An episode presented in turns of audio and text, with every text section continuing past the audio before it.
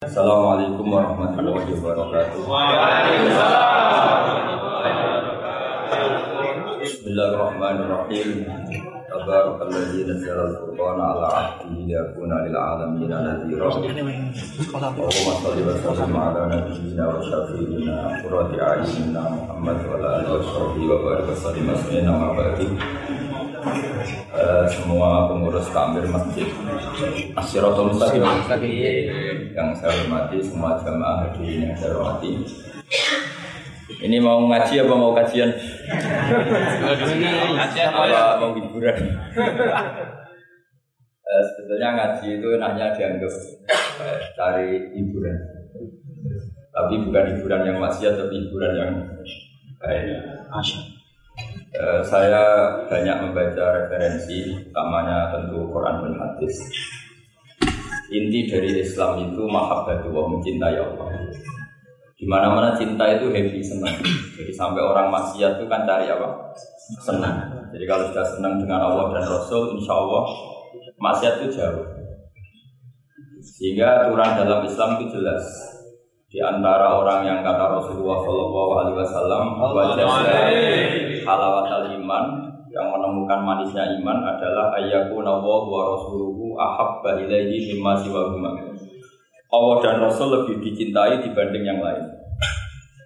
Eh, ini penting daripada kita melarang maksiat dengan cara kekerasan nanti dilaporkan polisi.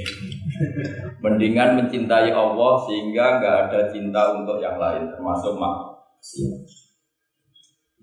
Eh, sekarang termasuk keresahan saya, saya sering mengkaji ini di Universitas Islam Indonesia dengan beberapa profesor, beberapa. Bahwa dalam kajian-kajian itu mereka menerima sekali konsep saya supaya hidup itu penuh dengan cinta. Yang cinta itu bukan kelangenan, bukan apa ya pelarian, tapi benar-benar cinta. Ya ulang lagi benar-benar cinta. Sehingga dalam Al-Quran diterangkan kul fadlillah wa bi rahmatih fa bidzalika falyafrahu. Dengan fadl Allah dan dengan rahmatnya maka dengan demikian kamu harus senang. Senang itu maknanya terhibur, tapi juga saya Indonesia kosakata terhibur dan itu hal-hal yang apa? Ini agak kriminal Sebenarnya faroh itu tidak harus hal negatif. Senang terhibur itu tidak harus sesuatu yang apa? Negatif. Mulai dulu sahabat kalau sifati Rasulullah itu waktu roti ayunina yang menjadi ketenangan mata kita. Kita juga berdoa Rabbana hablana min azwajina dzurriyyatina qurrata ayun menjadi pandangan yang indah. Jangan melihat orang lain indah, melihat istri sebel. Itu kasusnya orang-orang merantau dan yang nggak merantau sama saja. Nah, jadi itu penyakit laten loh, melihat orang lain apa, senang, kok tahu melihat istrinya tidak senang. senang. Nah, itu kasus kasus orang merantau dan yang tidak merantau sebagai tersinggung. Eh, saya memang sengaja mau memberi kajian yang ringan tapi bermakna karena agama ini sebetulnya dimulai hal-hal yang ringan. Gak ada ceritanya filosofi agama itu berat karena jubilatil ukul ala qabulil hakim. Semua ulama berpendapat akal itu dipaksa untuk menerima kebenaran.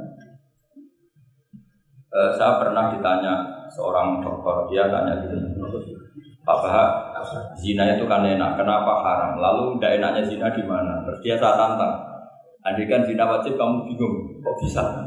Kalau setelahnya terus tak suruh lagi kamu bisa, ya udah bisa.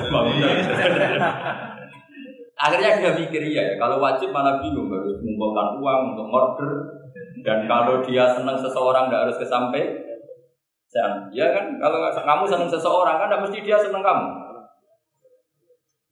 Kan repot kan? Kalau senang tidak mesti dia senang kamu atau nggak senang maunya dibayarkan repot. Mendingan diharamkan terus tidak usah kan enak mah tidur di kamar happy santai.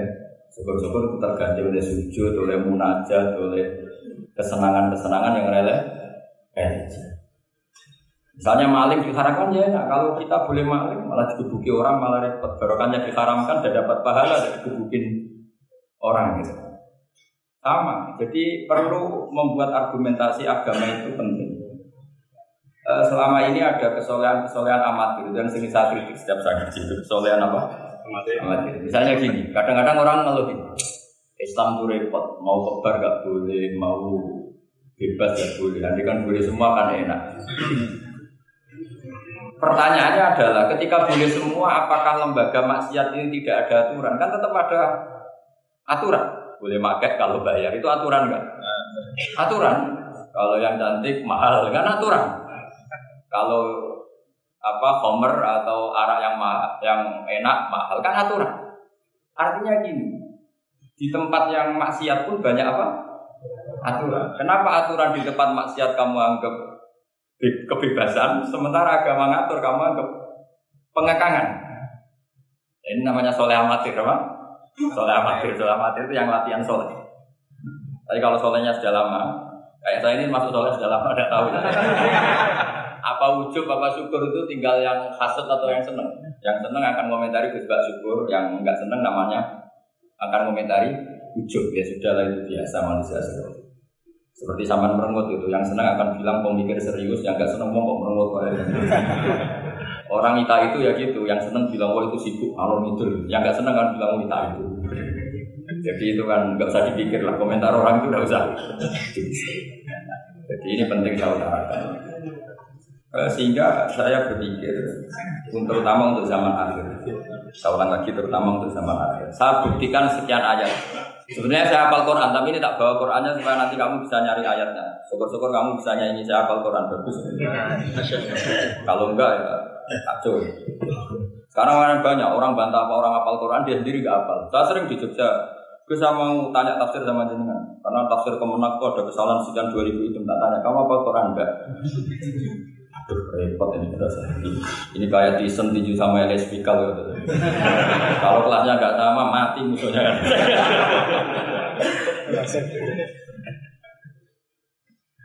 karena bukan bukan karena ini keangkuhan tapi proporsional apa?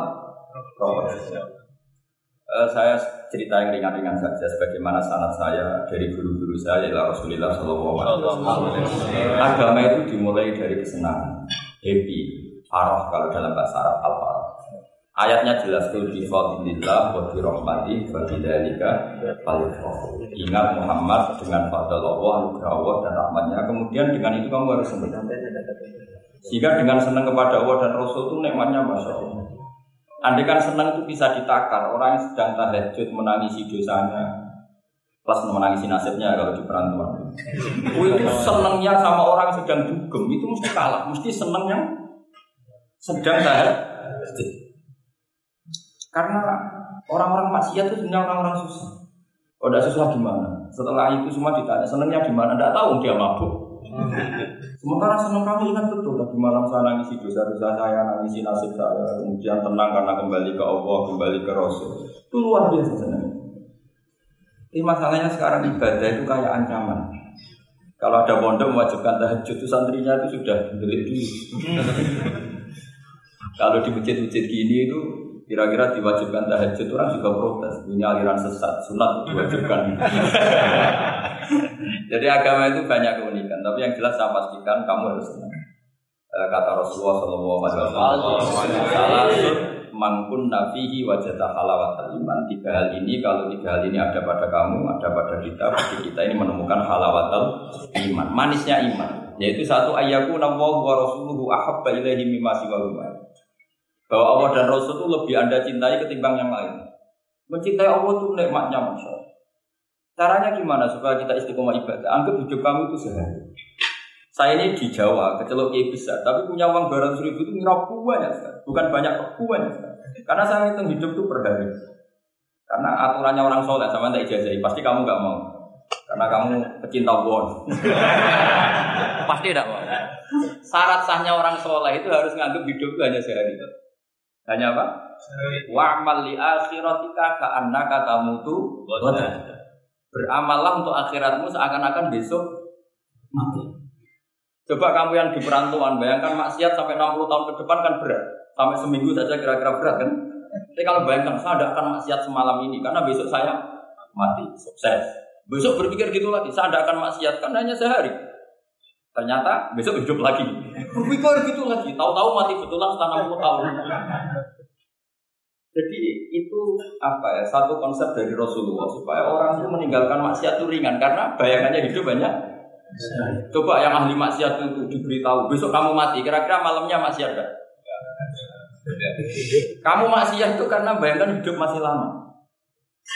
Makanya kata Quran Wahai orang-orang yang beriman, alam yakni lilladzina amanu antas syahuluhum lidik billah wa ma nazala Orang-orang iman itu sudah saatnya khusyuk. Kamu jangan seperti orang-orang dulu. Orang-orang dulu fatola alaihimul amatu faqasat qulubuhum. Orang itu menjadi wangkot, menjadi keras hatinya karena merasa hidupnya itu pan. Ini penting, ini konsep-konsep yang ada di hadis sofa. Jadi tidak perlu kamu soal ini sofa apa enggak. Tak pastikan sofa. Saya ini baca hadis lama sekali. Jadi yang nyual harus imbang. Kalau enggak kayak Tyson dengan Elias supaya clear, supaya jelas. Saya sering ketemu uh, para pemikir Jogja dan berkali-kali saya bilang harusnya diskusi itu imbang. Ini bukan karena keangkuhan, tapi karena proper. Awal maksiat itu dimulai karena tidak senang, tidak senang mencari kesenangan dan pilihannya maksiat. Coba kalau kesenangan itu ada pada Tuhan, itu luar biasa. Sampai Rasulullah itu menggambarkan ketaatan yang baik itu ada hadis yang mungkin kalau orang Jogja, orang Solo itu tidak siap karena agak pria. Tapi pernah ngendikan wafi buti ahadikum saudara. Kamu ngeloni istri kamu itu ya saudara. Sahabat ya tanya, ayati ahaduna sahabatahu wa walahu ajrun. Yang benar aja ya Rasulullah, masa urusan seks, urusan biologis, kemudian dia dapat apa? Pahala. Nabi jawabnya ringan saja. Alaihi salawatu ahafi haramin akana alaihi wisrun. Kalau yang digauli itu istri orang atau yang enggak jauh-jauhnya enggak istrinya apa dia ada dosa ya dosa ya Rasulullah. Bagaimana jika kalau waktu halal halalin karena lalu ya begitulah kalau dia salah kalau salah letak haram kalau tepat sasaran ya halal. Segampang itu ibadah. Jadi ngumpulin istri ibadah, nimang anak ibadah, ngaji begini ibadah meskipun nggak paham, nggak ada sarannya paham. yang menyenangkan dalam Islam kan gitu, ngaji itu udah harus paham. Yang penting datang pura-pura paham selesai. Bahkan saya pernah dibully oleh santri itu, ya agak kurang ajar santri itu. Ya santri gak dengan dengan santri tua-tua gitu. Tuh, Gus, dengan sama saya nanti di surganya bisa. Kenapa? Karena kata Rasulullah Shallallahu Alaihi Wasallam itu man salaka torikon yalta misufi ilman sahalallahu lahu torikon ilal Orang yang mengambil jalan, yang mencari jalan, berjuang lah, berjuang sekolah, nyari ilmu. Nyari yaltamis itu maknanya nyari iltimas. Maka orang yang mencari ilmu itu sahalallahu lahu torikon ilal dan akan dimudahkan jalan ke surga. Itu yang nyari bagus. Kalau sudah ketemu kayak jenengan tidak masuk hadis itu.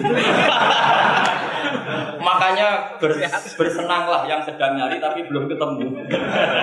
Karena hadis itu untuk yang masih itu pasti sampai nggak ada. Wah saya mikir wah ini nyari hadis apa yang bela saya? Karena hadis ini tidak mihak saya, nggak mihak yang sudah ketemu. Yang namanya nyari kan belum ketemu. Maka bergembiralah yang nyari ilmu udah alim-alim.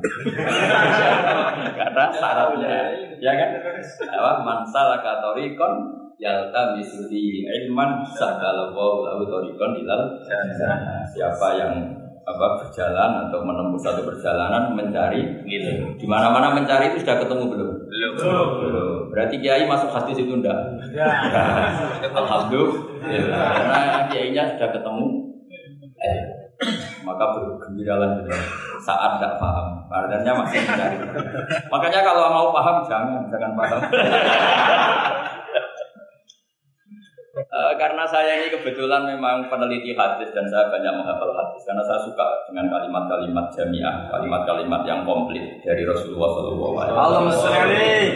Sehingga ngapalkan hadis saya itu banyak dan imbang, imbang itu ya balance kalau dalam bahasa inteleknya. Saya termasuk menghafalkan hadis wa innal alima la yastaghfiru lahu man fis samawati wa man fil ardi hatta hitan fil bahr. Sebagian riwayat wa inna mualliman nasi al khaira la yastaghfiru lahu man fis samawati wa man fil ardi hatta hitan fil bahr. Wa hatta namlatu fi jufriha. Ini hadis tandingan. Jadi yang tandingan tidak hanya 01, 02, hadis juga ada hadis apa? Tidak apa-apa, ilmu itu memang butuh apa? butuh perimbangan ya, butuh balance. Enggak boleh ilmu, tapi karena ilmu enggak pantas diomongkan tandingan gitu aja. Kata saya ada hadis yang bunyinya gini. Wa innal alima orang alim itu akan dimintakan ampun oleh penduduk langit. Jadi semua malaikat Jibril dan Mikail, semoga termasuk Israel, itu memintakan maaf untuk orang alim. Tidak yang belum alim. itu kamu tidak masuk ke Keren mana? Wah sama kerennya, Gus. Saya masuk surga, yang jenengan nanti juga masuk. Ya sudah, agak usah geger ketemu di sana. Jadi ini penting. Nah sekarang problem Islam sekarang adalah yang garis keras pakai hadis-hadis garis keras untuk mengadili yang garis lunak, yang garis lunak pakai hadis-hadis yang garis lunak untuk mengadili hadis eh, kelompok-kelompok garis keras itu tidak fair. Gak fairnya adalah Islam itu kafa. Kafa itu konsepnya itu komplit, tidak boleh separuh. Saya punya sedikit ini yang agak serius, tapi tidak usah masukkan hati. Nanti kalian protes gak bagus Israel. uh, begini, Abu Bakar As-Siddiq itu terkenal layinal janib, mutawati uh, layinal janib, sahlal, sahlal akhlak, maunya layinal janib. Orang yang sopan sekali, santun sekali, santun, sopan, terus simpatik, sangat-sangat simpatik. Namanya Abu Bakar As-Siddiq. Tapi ketika beliau sudah iman, beliau iman itu kalau nggak salah ya kira-kira Sania Senen atau ya Salisa Robiah beberapa. Karena kalau dalam sejarah awaluman amanah itu sebetulnya Khotijah. Awaluman amanah mutlakon itu sebetulnya Khotijah. Awaluman amanah mutlakon bisa saja Sayyidina Ali dan awaluman amanah mutlakon bisa saja Abu Bakar Siddiq. Saya sedikit cerita ya supaya tidak gaduh dalam sejarah Eh, ketika Rasulullah umur 25 itu ketika beliau umur 20 itu Khadijah itu karena punya paman penginjil namanya Warokoh bin Naufal itu sudah tahu kalau Nabi akhir zaman yang Muhammad itu. Sehingga dia dia memerintahkan gulamnya namanya Maisaro. Maisaro itu nama cowok, nama lelaki. Ini perlu dicatat. Nanti kalau kamu tahu Maisaro menemani Nabi dalam perjalanan, terus kamu tiruan dari Maisaro Maisaro yang Maisaro itu nama lelaki ya. Lihat ya, Maisaro itu nama lelaki. Orang Arab memang lucu, biasa nama lelaki pakai tak manas kalau dalam ini Mas Roisin bahasa gontornya itu. Kalau bahasa Arab biasa Maisaro lelaki, Tolha lelaki, Hamzah lelaki. Jadi biasa kalau dalam kalau bahasa Jawa kan enggak soleh dan solehah, muslimin dan muslimat, pokoknya kalau data itu mana. Nah, bahasa itu agak agak agak harus. Tapi tahunya baru gitu sudah bagus loh. Bisa naik kelas. Akhirnya Maisara itu disuruh Khadijah khusus untuk meneliti Muhammad. Dulu masih jangkar karena belum belum Rasulullah. Setelah diteliti di perjalanan ke Syam mengikuti dagang, semua keajaiban dan alamat nubuah itu ada semua, termasuk tudil luhul ghamama tudil sahai. Setiap perjalanan yang terik itu matahari pas apa? Ghamama itu apa? E, mendung mengalami.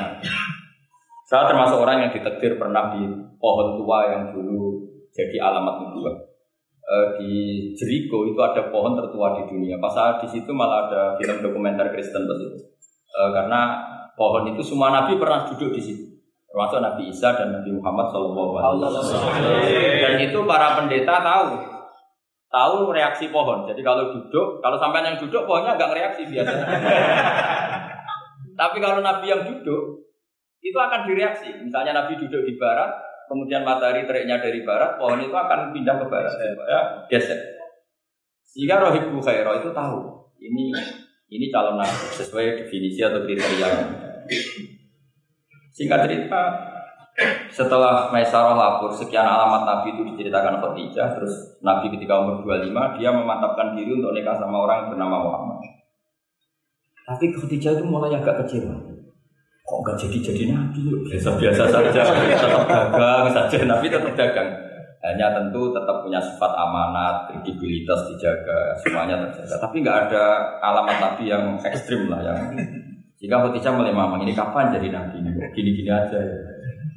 Nah pas umur 40 itu Nabi ngalami yata hanas hanas itu yata abad Allah ya liya adat kalau dalam Sahih Muslim disebutkan Faka nanyatahan nasu fil ghor wa huwa at-ta'abbud ya yang dikatakan tahanus adalah menyembah Allah di gua menyepi, kemudian beberapa hari.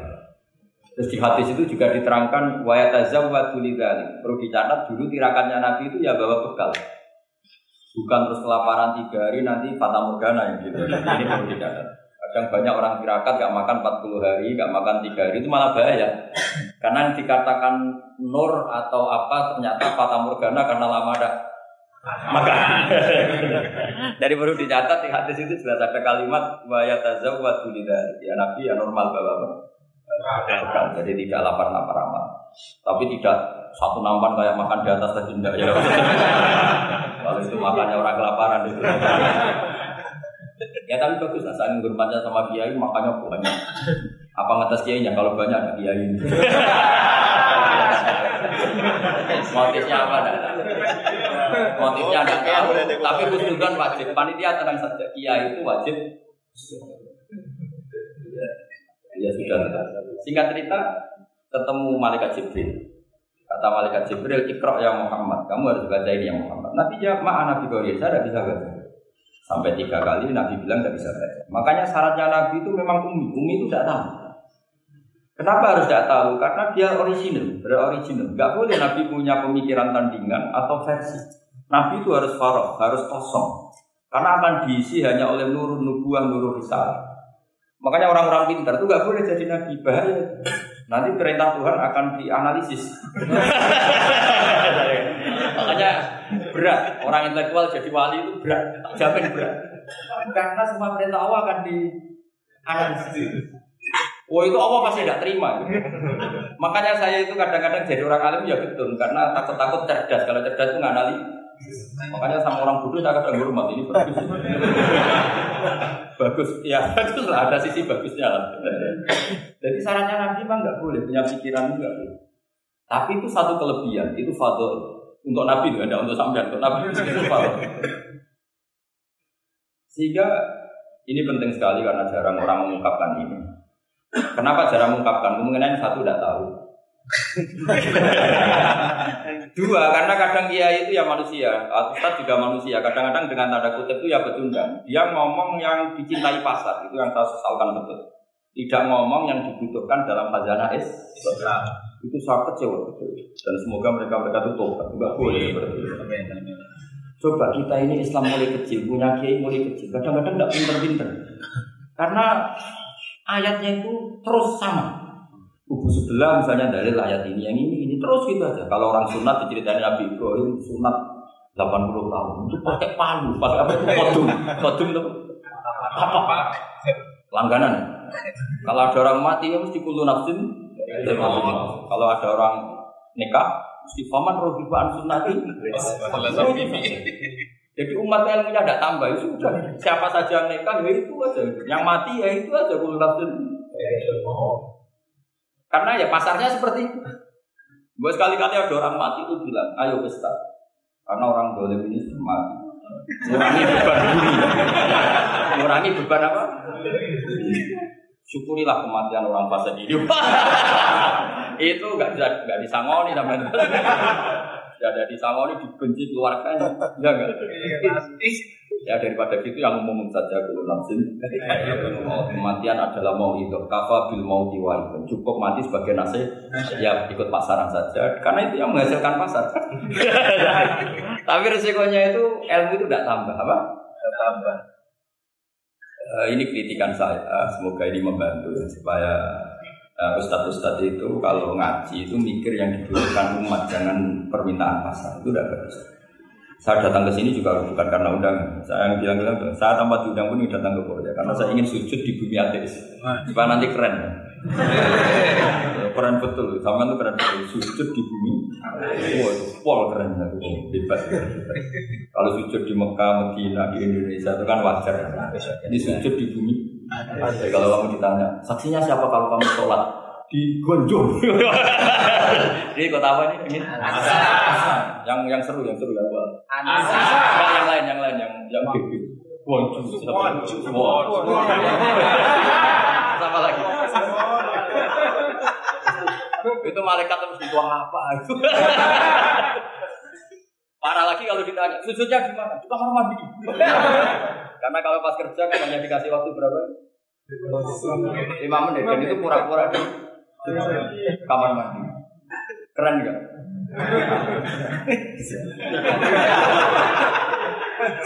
Jadi padahal bumi itu akan bersaksi yang dipakai tempat itu paling keren mesti yang Korea. Apalagi yang pas kerja lalu sini kan masjid masih normal. Kalau pas kerja kan di kamar mandi. iya di pabrik ya maksudnya. Oh iya, punya ya. Jangan yang priai yang itu, yang nggak priai priai itu.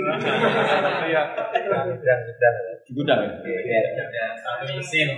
Di mana? Mesin. Sampai mesin ya. Ayo, mesin, mesin sebagai saksi.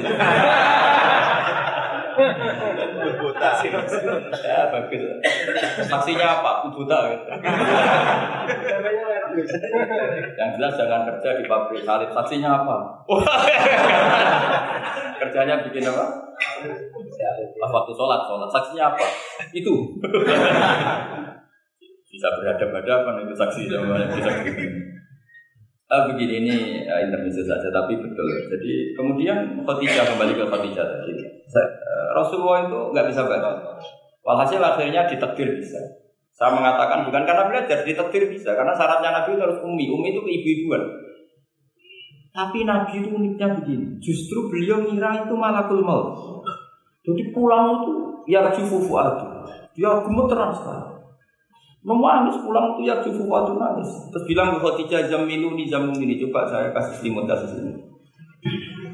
E, kalau dalam bahasa Arab itu boleh kitab sama perempuan itu pakai yang mana sama khotoba atau pakai mudakar goib, al mudakar muhotob jama, tapi niatnya ahli. Jadi kalau orang Arab bilang normalnya kalau perempuan kan zamili ini karena kitabnya satu yaitu Khadijah. Tapi Khadijah itu nama ahlun, nama keluarga. Jika dalam bahasa Arab juga boleh zamilu ya Pak uh, pakai hitop apa jamak mudakar. Khadijah terus dikemuni. Di mana-mana namanya ketakutan itu ya dikemuni. Dan di mana-mana kalau ketakutan itu dari istri. Yang bayang di perantauan ya kalau Tidak usah lah banyak menyinggung orang. Pokoknya seperti itu. Sunnah manusia apa pun hebatnya kalau ketakutan itu nyari istri. Jangan bacakan nyari perempuan, nyari istri ya. Garisnya jelas ya. Kalau ketakutan nyari apa? Istri. Nyari istri apa nyari perempuan? Istri.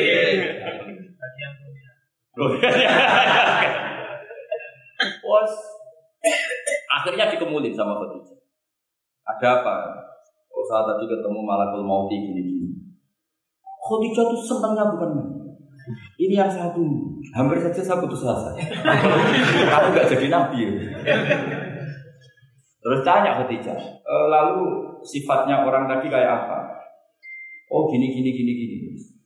Oh ya besok ikut saya didatangkan ke Marokoh bin Naufal. Dalam Bukhari disebutkan wakana imro'an tanah soro fil jahiliyah wa yaktubu minal injil masya Allah ayat Marokoh bin Naufal itu penginjil. Dia menerjemah Injil dari bahasa Ibrani menjadi bahasa apa? Ketika Rasulullah ditanya, e, Maro Aita itu, Mada tahu, apa yang kamu lihat? Nabi cerita. Kata Warokoh bin Naufal, Hadan namus alladhi ja'a Musa. Eh, bahasa lainnya malak itu saya dan namus alladhi ja'a Uniknya itu tahun awal nubuah, ya tahun awal apa? Nubuah. Itu uniknya Warokoh itu bilang begini. Uh, bilang begini, ini Warokoh bin Nawfal bilang begini. Uh, doakan saya ini masih hidup. Sina akhrojaka kaum ketika kaum kamu ngusir kamu. Kagetnya bukan main Rasulullah, karena Rasulullah itu figur yang menarik, yang simpatik dia. Beliau putra tokoh, Muhammad bin Abdullah bin Abdul Muttalib bin Hashim, tokoh yang sangat dihormati. Beliau tidak punya kasus, beliau tidak orang yang dibenci, beliau orang yang sangat menarik. Kenapa harus ngalami diu? Maka Rasulullah tanya, awamu krijian, masa betul umat saya mau mengusir saya? Tapi siapa? Para kata tetap bilang, ya letani fiajat anhina asrojaka kau doakan semoga saya ini masih kuat ketika engkau diusir kaum. Ini sekalian latihan bahasa Arab karena sama dengan latihan bikin mesin saja ini ambil alat bahasa Arab. Bahasa Korea ya. Akhirnya kata Warokoh bin Naufal, tidak ada orang yang mengalami seperti kamu kecuali pasti akan diusir. Uh, falam yalbas yasiron ila terus kemudian Warokoh tidak lama kemudian meninggal. Ya yang penting dari ini semua apa? Waroko itu membaca kriteria para nabi itu pas sekali dan akhirnya tahun 13 Nubuah Rasulullah ngalami diusir. Kan beliau hijrah itu 13 tahun dari Nubu. Wah, kira-kira umur 53. Berapa? 53. Tapi Waroko sudah mengatakan itu di tahun pertama Rasulullah menjadi nabi karena definisi nabi itu harus pernah diusir. Maka kalau sampai ngalami diusir oleh nasib itu ya ada. Cuma itu udah alamat nubuah, alamat terlantar. Karena yang Nabi sudah ditutup, nggak ada peluang lagi. Jadi Khotijah itu masih gak terima, padahal beliau sudah mendapat sekian alamat tadi. Tudilluhul ghamama, tutil sahab, ada sekian alamat. Tesnya sudah lulus semua Rasulullah tadi Maisarah menyaksikan apa dinaungi oleh apa mendung tadi, macam-macam. Khotijah itu masih dengan tanda kutip masih agak-agak beli. Masih masih cari definisi yang ini agak agak agak agak agak agak, agak absurd lah. Kata Khotijah e, ya ya Muhammad ya Rasulullah kalau kamu kedatangan teman kamu itu kalau bilang Sofi buka nanti cerita ke saya. ya, Nabi itu lugu, nggak ngerti kalau itu kita ya. Suatu saat Jibril datang ke Rasulullah. Ini ini malah ini Jibril, ini teman saya datang. Ya Nabi kadang istilahkan Jibril itu temannya. Ini teman saya datang. Oh iya.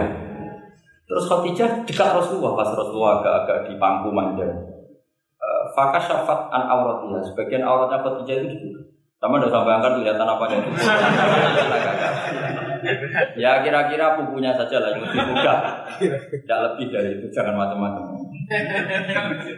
Akhirnya terus ditanya, Khadijah tanya, e, temanmu masih enggak lari Ya Khadijah ditutup lagi. Khadijah nggak tahu ada Jibril nggak nggak tahu. Ditutup lagi. Sekarang temanmu di mana? Oh sekarang datang lagi. Oh Nabi diagumi semua. Ini yang satu tunggu kamu itu malaikat betul bukan setan. Karena kalau setan tahu orang kamu tahu. Artinya apa? Dalailun nubuwah itu dikaji sedemikian rupa oleh Khadijah karena beliau ponakan dari penginjil yaitu Warokah bin uh, tentu zaman itu Injil masih orisinil ya bukan kayak sekarang Lukas masih ya. tentu ya, jadi Injil di sini bukan konotasi yang muharraf ya apa nggak orisinil ya tentu yang masih apa? Orisinil. Jadi semuanya mengarah ke pembenaran terhadap kenabian Rasulullah Muhammad SAW. Jadi Khadijah tanpa jadi Nabi dites ini ada tahu ya lu saja. Temanmu masih lari.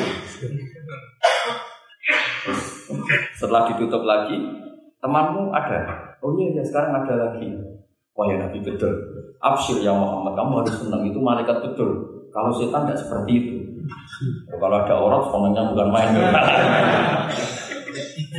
nah, melihat awal, saya lagi, melihat awal dialek kenabian itu hanya dengan Khadijah karena dia keluarga terdekat.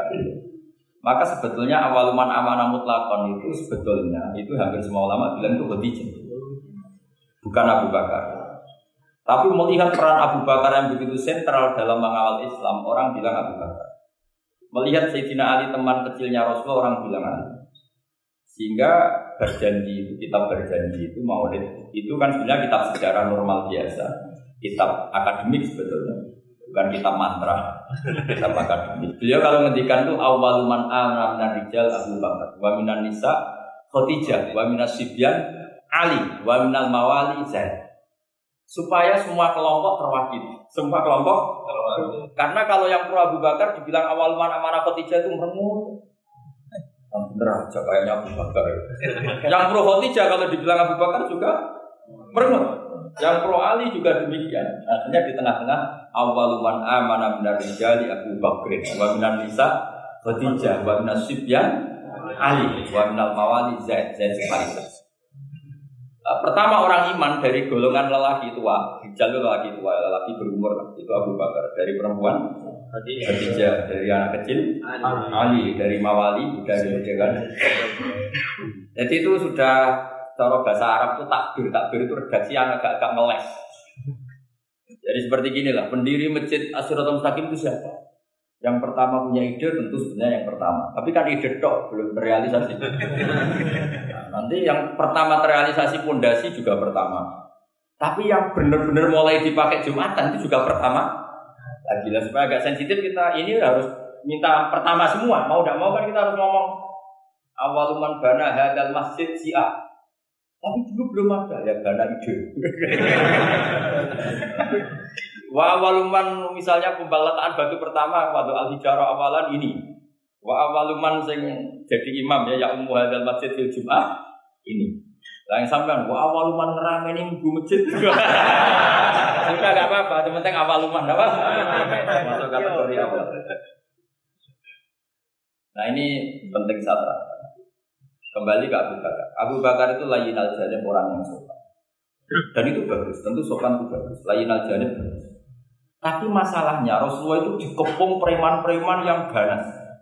Yaitu Abu Lahab, Abu Jahal, Walid bin Mughirah, Wa'il bin semuanya preman yang ganas.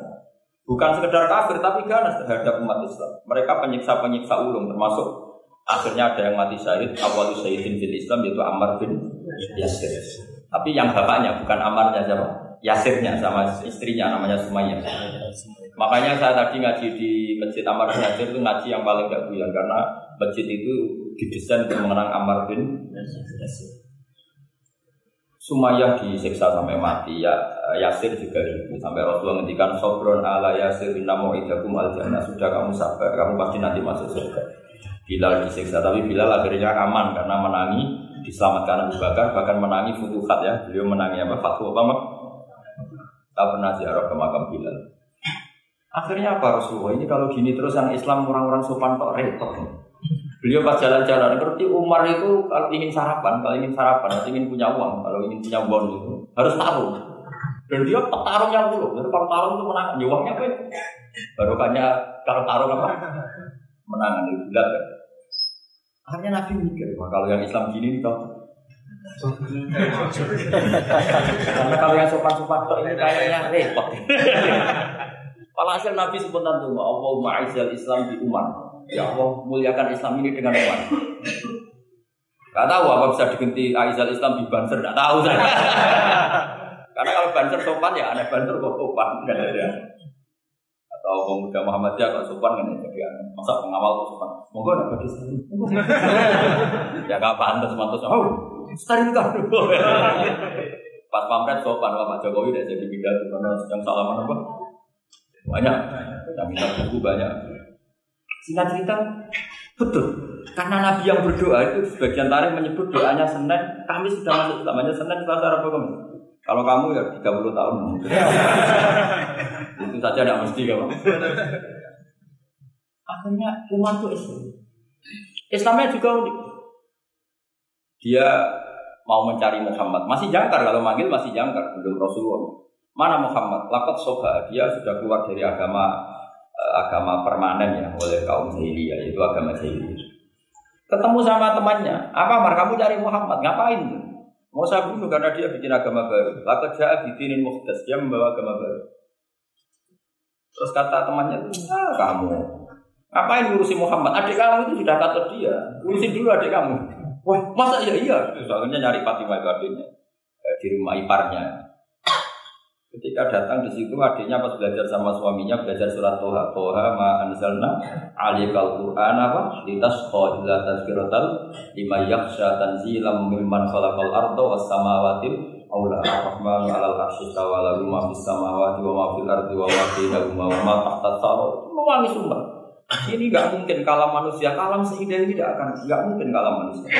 Jika cerita dia punya Islam. Islam ternyari Nabi. Kebetulan Nabi sedang istafa, istafa itu sembunyi di rumahnya Zaid bin Arqam. Ketika Nabi mau masuk, karena dia terkenal preman, kata Hamzah, ya Rasulullah kamu sembunyi. Umar saya nggak ada Ya, tapi Hamzah wajib. Dia menceritakan iman.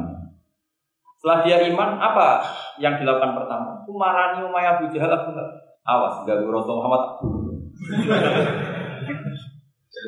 Wah suka. Akhirnya yang dulu mengancam-ancam Nabi, mengancam-ancam sahabat selesai karena sekarang gantian diancam umat. Bersamaan dengan itu Allah mengeluarkan kitab fasda bima umat. Muhammad kamu harus terang-terangan dalam dakwah karena sudah punya backupan, backingan bernama Jadi sebetulnya yang dibutuhkan Islam itu ya ada orang yang kayak Abu ada orang yang kayak Ada kebaikan yang hanya terwakili oleh orang-orang yang kayak Abu.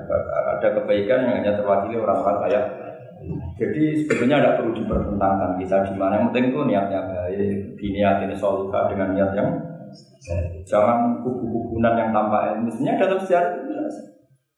Bahkan uniknya dalam sejarah adalah Abu Bakar yang menjadi wali besar karena akhlaknya yang seperti itu lagi al Ketika mau meninggal, itu menunjuk khalifah yang akhlaknya berlawanan dengan dia, yaitu menunjuk Umar. Kayak apa insofnya Abu Bakar? Karena beliau tahu ada sebagian kebenaran Islam yang nggak terwakili oleh orang sopan. Coba kalau ada penjahat, orang Solo atau orang Jogja, yang sopan-sopan itu, terus ada penjahat. Tapi sebaliknya penerima tamu terus orang Batak ngangkat penerima tamu dari orang Batak atau orang Madura, tamunya lari. Mau apa kok? Artinya gini loh ya. Ya kalau ngadepin penjahat mungkin pas orang Madura, kalau penerima tamu pas orang Solo. Ya proporsional saja lah, nggak usah mamat. Setan. Paham ini dong ya? Clear ya? Ya clear ya? Jadi hidup itu proporsional saja. Ya kan coba saja, Mbak. punya acara keren terus penerima tamunya Madura, Batak, apa lagi yang keras keras. Medan.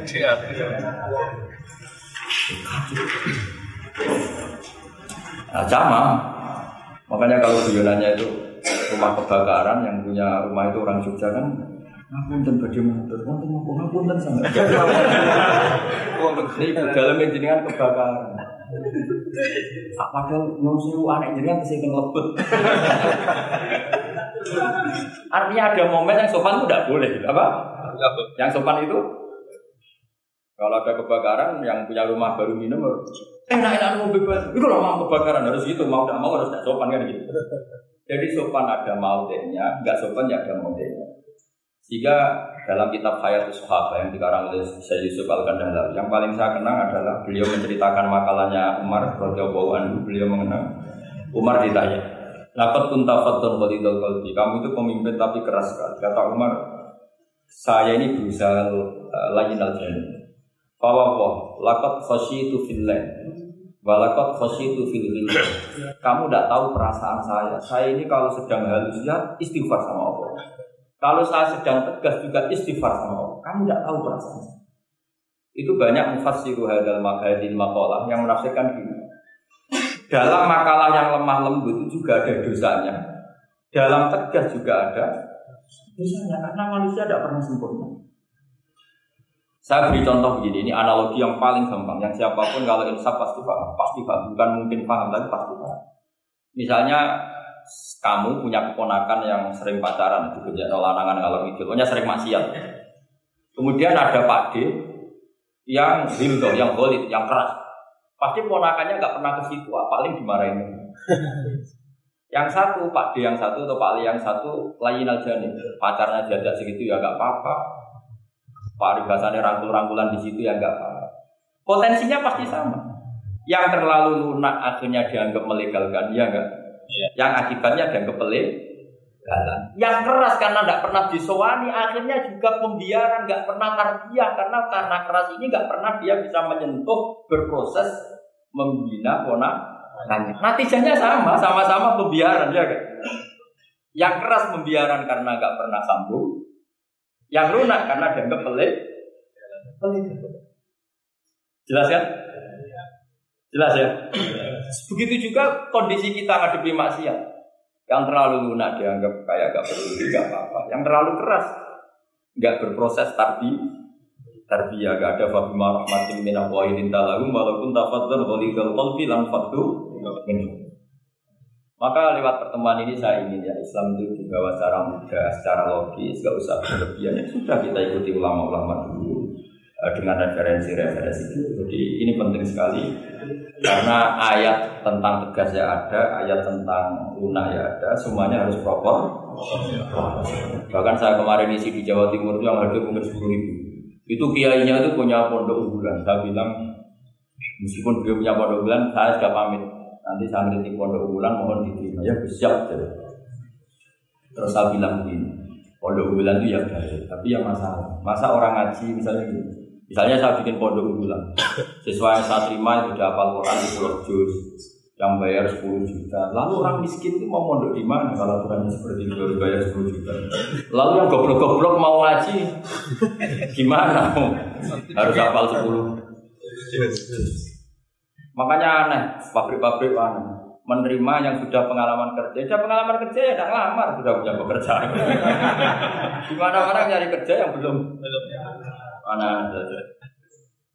Nah, saya kemarin ngaji di UI juga bilang gitu, kampus-kampus itu baik karena bikin standar ini SAG, ini MA, ini dokter bagus. Tapi andekan semuanya belajar Islam lewat kampus, masa ingin belajar Islam harus kuliah dulu? Lalu bangga kalau belajar Islam gimana? Ini barokahnya kiai-kiai yang nggak punya gelar di musola, kadang santrinya datang, kalau kadang enggak, enggak jelas lah. Tapi bagus, siapa saja bisa belajar kapan Coba kalau pendidikan Islam hanya ada di kampus, mau belajar saja harus kuliah Yang tua-tua nggak bisa belajar. Coba kalau semua lembaga pendidikan itu kayak pondok-pondok besar yang pakai persyaratan, mau ngaji daftar dulu. Silakan ke sekretariat. Sudah diselesaikan administrasi itu. Maka bergembira kiai kiai musola yang tidak bersertifikasi konsultan Islam sing on time setiap saat. Dia itu barokah. Apalagi santri-santri yang goblok itu barokahnya luar. Betul. Saya tuh punya sekian santri yang dulu teman saya, kelihatannya goblok, ini manfaatnya luar biasa. Cuma dia kagum sama saya karena saya korban jadi konsultannya dia. Dia tuh di pedalaman Kalimantan, di tengah hutan. Ya kalau dulu mungkin oleh pemerintah disebut ilegal lobby lobby dulu. Ya dia nggak nyuri, karena perasaannya orang sana ya milik wilayah dia ikut orang sana. Terus singkat cerita, Orangnya hanya kadang 20. Tanya, dulu gak ada HP, Gus saya ini hanya 20 orang di tengah hutan. Jumatan enggak? Maka saya bilang menurut fikih Syafi'i tidak wajib karena hanya 20 dan 40. Tapi kalau ini duhur ya gak apa-apa. Enggak, Gus kalau diajak duhur gak mau. Jumat-Jumat kok duhuran. Masyarakatnya ya lucu. Oh ya gak apa-apa Jumatan tak carikan madhab. Saya kan kebetulan ya mengkaji al-madhab Uh, singkat cerita begini, natijahnya apa? Kadang kita yang pinter, yang LC, yang doktor, itu dakwah kemudian Yon Sewu dengan tanda kutip mendapat honor. Sementara yang goblok, kadang itu karena nggak ada tanah wakafnya, tanahnya diwakafkan, punya uang diberi. Intinya itu kadang yang goblok menjadi pendiri masjid, kadang yang pinter mendapat bicara dari uang kas masjid. Artinya bu, introspeksi saja. Meskipun itu halal, ulangi meskipun itu halal, tapi kita introspeksi. Ini pentingnya selalu kita berdoa Robbana dalam Lo pernah saya disuani orang juara MTQ terus mendapat umroh. Dia bangganya bukan main. Saya ini kiai sering ada yang saya bilang gini, kamu umroh saya senang. Bagaimanapun ini prestasi karena barokahnya Quran. Tapi kamu juga harus harus hormat sama kiai kiai musola. Itu mulang Quran puluhan tahun tidak pernah dapat hadiah. Coba hafal Quran kemudian lanyak dan dapat hadiah umroh itu kan cara bahasa agamanya manfaatuhu maksuro. Manfaat umroh itu kan hanya untuk dia.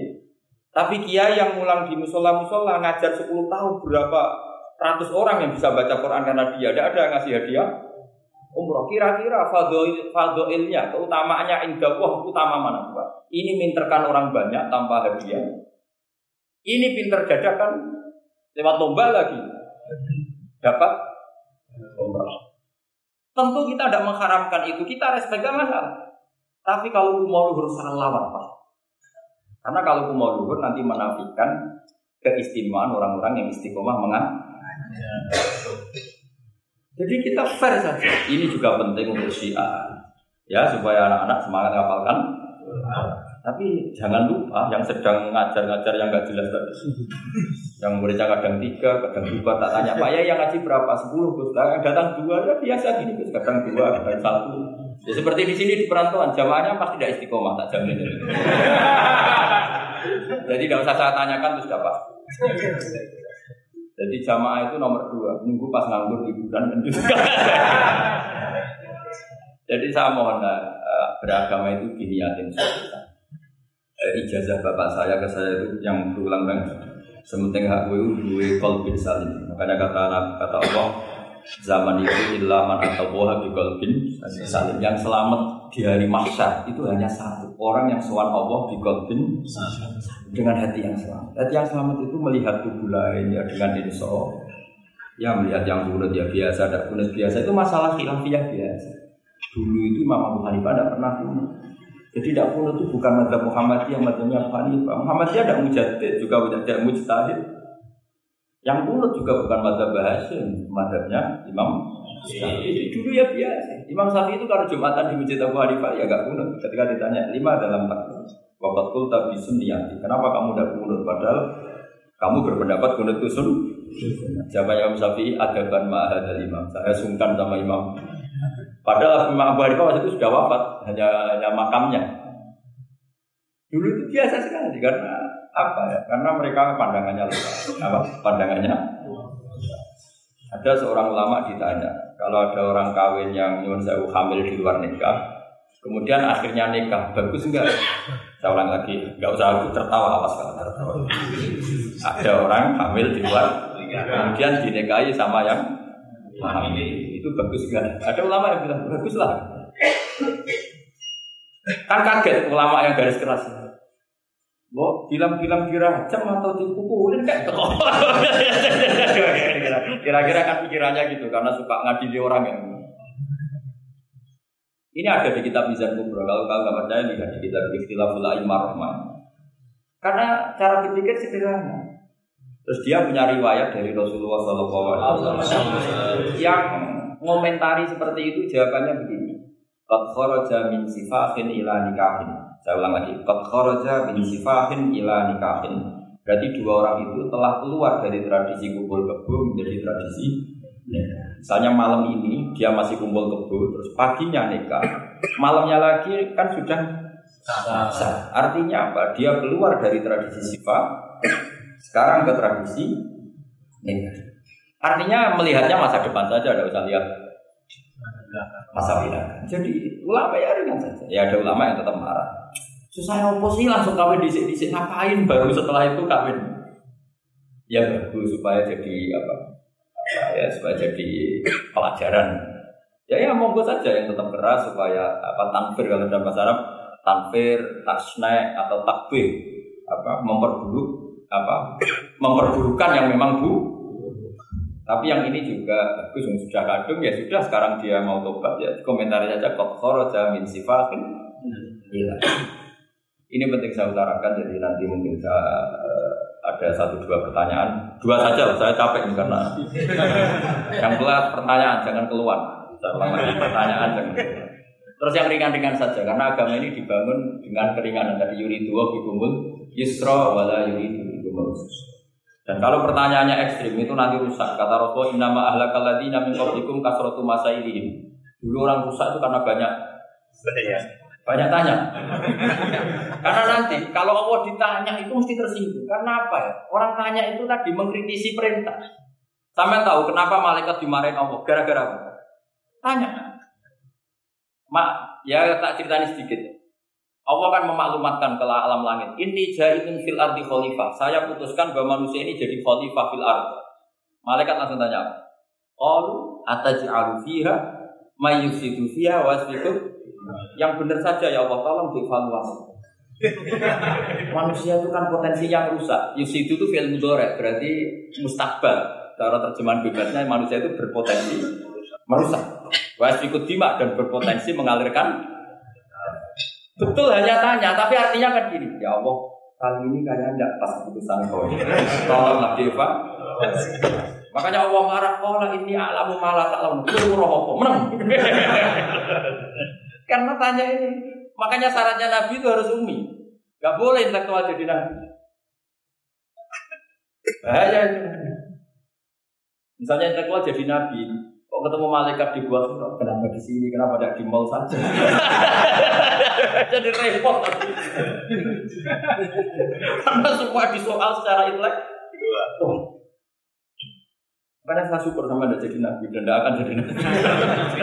Naral inteleknya itu. Jadi ini penting saya utarakan karena sekarang itu agama mau dicerdasin, ngajinya agak belum tapi mau kritis. Itu bahaya betul. Makanya nama ahla kaladi nami kaulikum kasrotu masa ini karena banyak pertanyaan. Ini bahaya betul. Masa Allah dievaluasi. Allah? Makanya saya termasuk gak senang ketika ada sholat ini peregangan apa pernapasan terus kalau sujud apa saya tidak senang. Saya senang saya gini, nanti sholat lama-lama fungsinya kayak senam yoga. Gini saja, semua yang diperintahkan Allah pasti ada hikmahnya. Saya yakin ada hikmah. Tapi tidak usah hikmah ini jadi tujuan. Kalau nanti jadi tujuan, terus orang bilang gini, itu sholat terus sakit, yang nggak sholat sehat habis kamu. ya kan?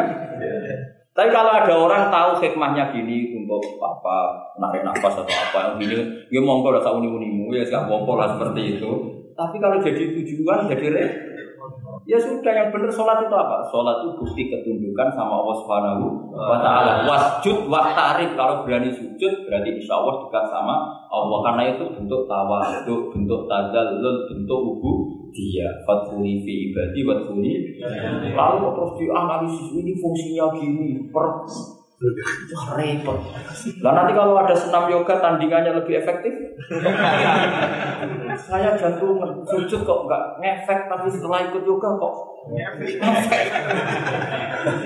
saya loh ya orang boleh nggak berpendapat ya, pendapat sama saya tapi kalau nggak sependapat keterlaluan yakin. Karena dari saya jelas yang namanya wajud ya wak. Udah ada di hadis di Quran wasjud wa tasfu. Ya tahu wa sujud dan kamu menjadi saya enggak ada. Yang ada ya wasjud saya kira demikian. Assalamualaikum warahmatullahi wabarakatuh. Apa langsung selesai aja? Ya, ya. Masalah keimanan eh, tanya bang lo kalau tanya boleh ya gimana? Masalah keimanan tentang foto dan kotor. Oh, iya. Kalau foto dan kotor itu kita sudah ditentukan oleh Allah, kenapa masih dimintai bertanggung jawaban nanti di akhirat? Oh iya. Betul. betul. ya seperti mukadimah saya tadi ya. Jadi ngaji itu harus kafa. Kafa itu artinya komplit. Jadi Nabi dalam banyak hal yang momennya tepat ya menganalisis dengan kodok kodar, tapi dalam banyak hal juga melarang orang membicarakan kodok kodar. Jadi misalnya gini, kamu kadung ditakdir pernah punya dosa dan kamu ingin tobat, maka dosa yang masa lalu anggap saja kodok kodar, terus keinginan tobat itu anggap aturan syariat. Jangan lalu setelah kodok kodar kamu udah berkeinginan tobat. Ini penting saya utarakan karena Nabi itu menghentikan pasti dua kali. Saya, saya jamin di setiap konteks sosial Nabi pasti menghentikan dua kali. Dua kali itu dua solusi. Nabi pernah menghentikan ida zikirul qadar fa'amsi.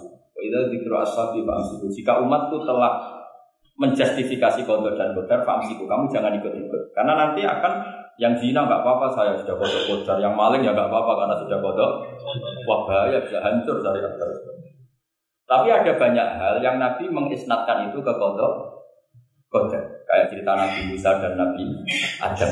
Ada kan di hadis Sofa itu jelas. Ini dengerin ini betul di hadis Sofa Nabi Musa itu santri Israelnya. Memang beliau orang apa Pertama, semua nabi kan pasti ngalami diangkat ke alam roh. Nabi loh ya, ada sampean nabi. Sama tidak usah ambisi begitu, nabi. Ketika beliau diangkat di alam roh itu ketemu Nabi Adam. Padahal Nabi Adam kan Abul Basar, tokoh utama ada. Nama ketemu langsung gini, antar Adam, kamu betul yang namanya Adam? Ya, saya Adam. Antal ladzi akhrajtan nasa minal jannati wa asqaitahum. Siapa hadisnya? Antal ladzi akhrajtan nasa minal jannati wa asqaitahum. Gara-gara kamu orang gak hidup di surga. Jadi kalau sampai marah gara-gara kamu, saya harus cari uang sampai Korea. Coba kalau kita masih di surga, gak perlu kerja di mana? Karena semuanya tersediakan, gak punya istri jelek, semuanya cantik karena bidadari.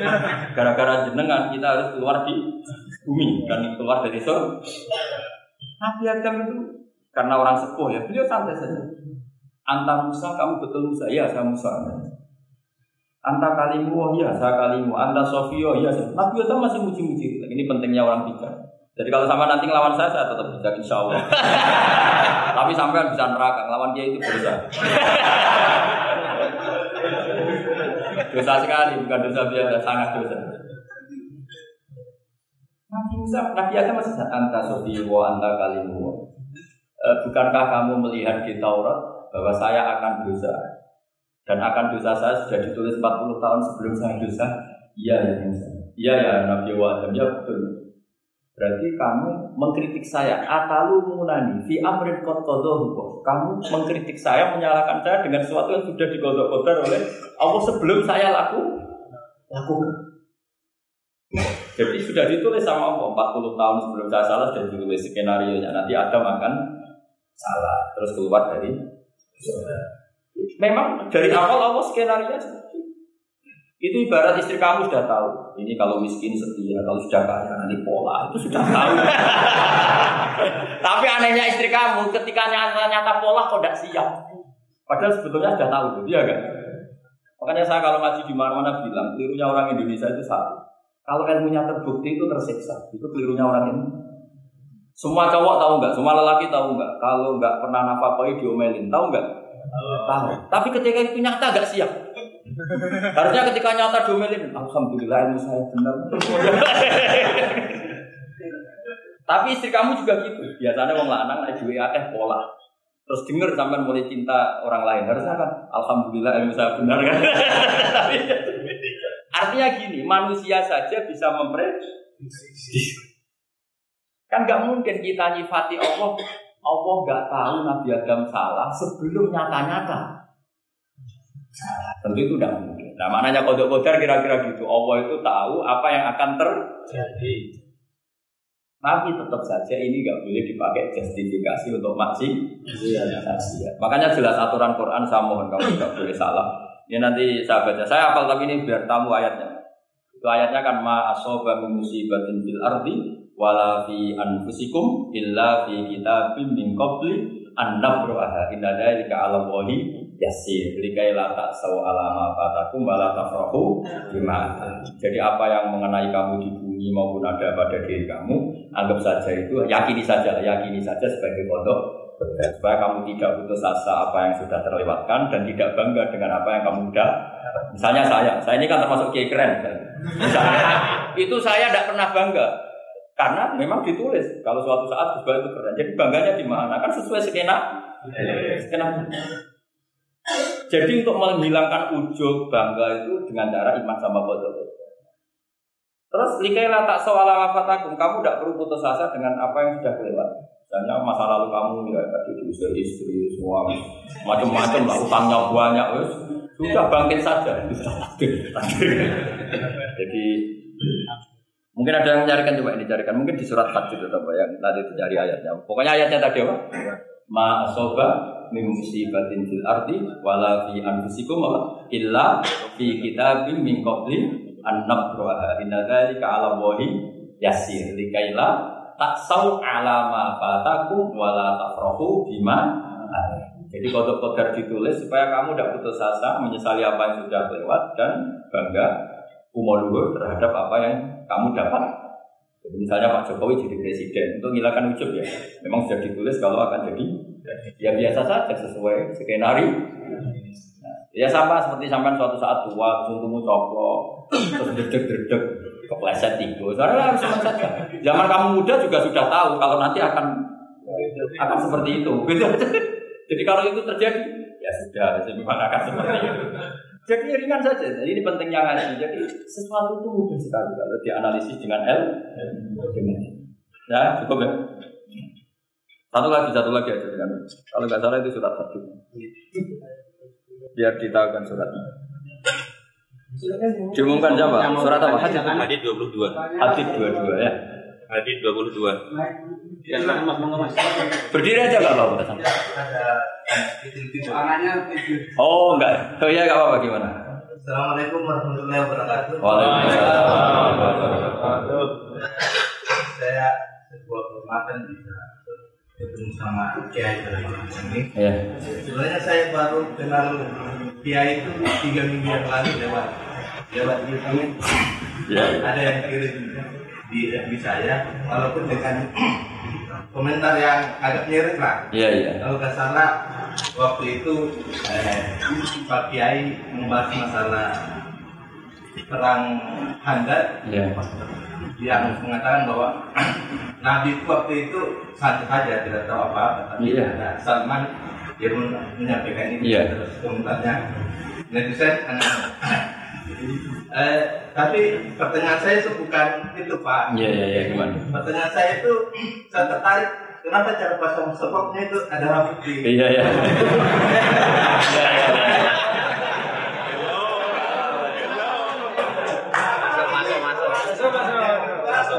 Iya iya. iya. Sebenarnya umum. saya nggak saya bukan ahli ahli apa Al-Quran tapi ada ayat yang mengatakan bahwa sampaikanlah apa ya sampaikanlah Dari aku meskipun satu ayat itu walaupun itu cuma satu ayat Dari aku balihu ani walau ayat. Nah, yang itu menurut saya menjadi dengan dunia medsos saat ini Hmm. orang yang betul-betul cuma mungkin bukan cuma sekedar satu ayat cuma satu kata Iya. itu di broadcast broadcast yang mungkin Oh, ya. eh, apa ya memacu perdebatan Ya, ya. atau Makanya ini begini, namanya siapa? Sulaiman Eh, begini saja ini saya jawab. Tapi ini ringan. Sama relax saja santai. Eh, jadi memang tradisi ulama sama masyarakat itu beda. Jadi kalau Nabi dikatakan tidak tahu dalam konteks tertentu itu malah madhep. Madhep itu memuji. Karena tadi syaratnya Nabi harus ummi. Ummi itu kan keibu-ibuan. Jadi kalau Nabi tahu itu nanti seakan-akan dia itu dikawal oleh ilmunya. Padahal Nabi itu dikawal oleh nubuah. Ini bedanya Nabi sama Anda. Jadi Nabi di Quran itu biasa ada kata makun tata mal kita walal iman. Terjemahnya kan kamu tidak tahu. Kanjeng Nabi biasa didawi Allah makun tata mal kita walal iman. Kamu itu tidak tahu apa itu kitab. Tapi itu sifat made. Sifat apa? Made. Made itu memu memuji. Kenapa itu jadi pujian? Karena Nabi kalau sudah tahu urusan sesuatu nanti jadi ilmu tandingan menandingi wahyu. Lah mungkin netizen nyuwun saya bukannya ngeritik, bukannya apa. Mungkin nggak paham tradisi ulama itu. Jadi kalau ulama bilang Nabi itu tidak tahu itu bukan sifat dam, tapi sifat madem memuji. Di Quran banyak kalimat makun tata mal kita bualal. Makanya Nabi ketika disuruh baca Iqra ya Muhammad jawabnya gimana? Saya tidak bisa baca, tapi bukan sifat buruk, justru bagus. Kalau Nabi bisa baca, ilmunya nanti dikira beliau belajar dari buku-buku dan itu dia jadi Nabi. Wah itu memang bacanya banyak. Clear ya ini ya, supaya nggak salah paham. Jadi dikatakan tidak tahu kalau Nabi itu bagus, mater. Nggak bisa baca juga mater, sifat ujian. Kalau kamu nggak bisa baca, buruk sekali. itu jelas. Ya kan, tahu semua kan ketika Nabi disuruh baca bilang apa? Saya tidak bisa baca, tapi itu bagus. Karena semuanya biar karena wah. Oh. Soal gaya kaji saya ini Islam khas ya khas. nah, yang ini yang penting yang pertanyaan sama terakhir Bali wa ani walau aja. Memang ini semenjak dunia medsos memang dengan tanda kutip agak kecelakaan mengutip kutipan toko atau apa hanya sepotong-potong itu bahaya. Bahayanya begini, itu bukan hanya karena yang ngendikan tokoh. Meskipun Quran kalau wakafnya salah itu ya bahaya. Coba misalnya begini, ada orang wakaf di depan orang yang paham bahasa Arab. Inna la yastahi terus wakaf ya. Terjemahnya gimana? Allah tidak punya rasa malu. Jika di ilmu Quran itu diaturkan ada wakaf yang haram, yaitu wakaf yang rusak mak mana harus diteruskan. Inna la yastahi ayyad riba matalam ma ba'u. Loh, Allah tidak malu bikin perumpamaan sekecil apa pun makhluk itu. Misalnya membuat perumpamaan dengan coba kalau bacanya satu ayat terpotong. Inna la yastahi Allah tidak malu. Bayangkan didengar orang yang paham bahasa Arab. Jadi problem kita adalah kadang untuk kiai ya gitu.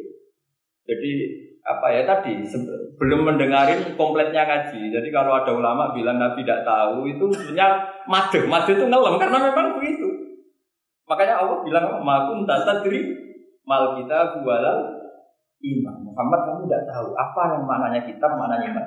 Tapi nggak tahu ini untuk Nabi kelebihan karena kalau Nabi tahu dulu berarti ilmunya sebagian diserap dari Taurat dan Injil dari yang macam-macam. Makanya dulu orang kafir kalau ngeritik Nabi kan Walakat na'lamu annahu yaquluna inna ma yu'allimuhu basar. Muhammad pinter macam pernah belajar. Terus Allah menjawab Muhammad itu enggak pernah belajar, bahkan baca saja tidak. Jadi kalau Nabi dikatakan nggak bisa baca, nggak tahu itu. Saya ulang lagi untuk Nabi itu sehingga semua yang dilakukan Nabi in huwa illa wahyu yuha. Semua hanya berdasar wah. Ini bedanya Nabi dengan selain Makanya Nabi itu nggak pernah baca, nggak boleh. Karena karena tadi pasti ini jadi ilmu tandingan. Itu bahaya kalau untuk Nabi supaya semuanya orisinil dari Allah. Nabi itu sama Allah kosong, semuanya kosong. Semuanya dari ilmu yang diwahyukan oleh Allah Subhanahu wa taala jelas. Jadi baliwani walau ayat itu saya mohon maksudnya itu ayat itu bukan ayat satu Quran potongan enggak. Ayat yang muhkamah yang utuh. Tapi kalau satu potongan ya enggak enggak boleh tadi misalnya dipotong apa inna boha layak kan kayak makanya di apa di bab ilmu tajwid kan diterangkan wa ba'da tajwidi kalil hurufi la budda min ma'rifatil hurufi setelah kamu tahu tajwid ikhfa idhar idgham kamu harus mengenal ilmu waqaf. Karena sekali salah waqaf itu pak ya gitu Mas Sulaiman ya. Assalamualaikum warahmatullahi wabarakatuh.